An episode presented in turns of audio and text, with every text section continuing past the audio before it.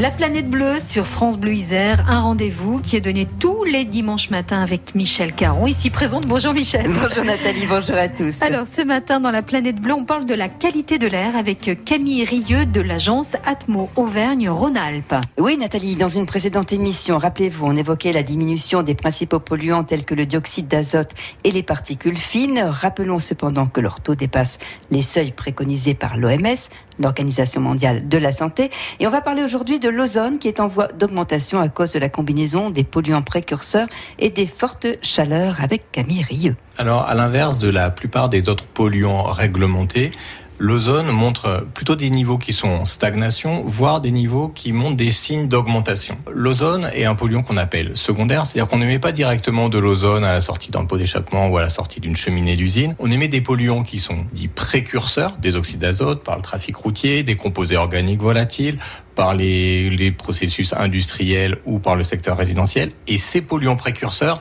l'été, en présence de fortes chaleurs et de rayonnements ultraviolets, vont se recombiner et former de l'ozone. Donc l'ozone se forme à partir de polluants précurseurs et de rayonnements ultraviolets. Donc on voit bien que les conditions météorologiques vont jouer un rôle très important dans la formation de l'ozone. Et en effet, les signes d'augmentation de l'ozone qu'on constate ces dernières années, on les attribue aux modifications climatiques, c'est-à-dire que les étés sont plus, Plus chauds. Ils sont en effet plus longs. Et donc ça, c'est des conditions qui viennent favoriser la production de l'ozone alors même qu'il y a une politique publique qui vise à diminuer les émissions de précurseurs. Et à plus long terme, quand on joue des scénarios de modification climatique, eh bien, il y a des simulations qui indiquent qu'on va plutôt vers une augmentation des niveaux d'ozone à cause des modifications climatiques et euh, d'une chaleur estivale et d'un rayonnement ultraviolet estival qui serait plus élevé. Donc il y a une vigilance particulière à avoir sur l'ozone. Donc la tendance, Michel, au réchauffement climatique augmente la production d'ozone.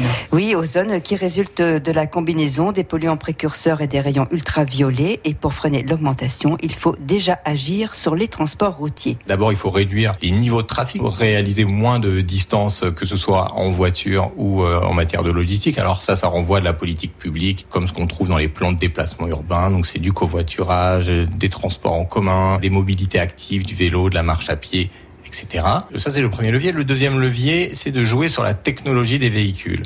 On sait que les véhicules récents émettent moins de polluants que les véhicules anciens grâce à la mise en œuvre d'une norme euro, donc qui a contraint euh, les constructeurs de véhicules à, euh, produire des véhicules de plus en plus performants. Une partie de politique publique qui est derrière, c'est un dispositif qu'on appelle la zone à faible émission, qui joue sur ce principe-là et qui vise à interdire dans certaines zones les véhicules les plus polluants de manière à favoriser les véhicules les plus vertueux.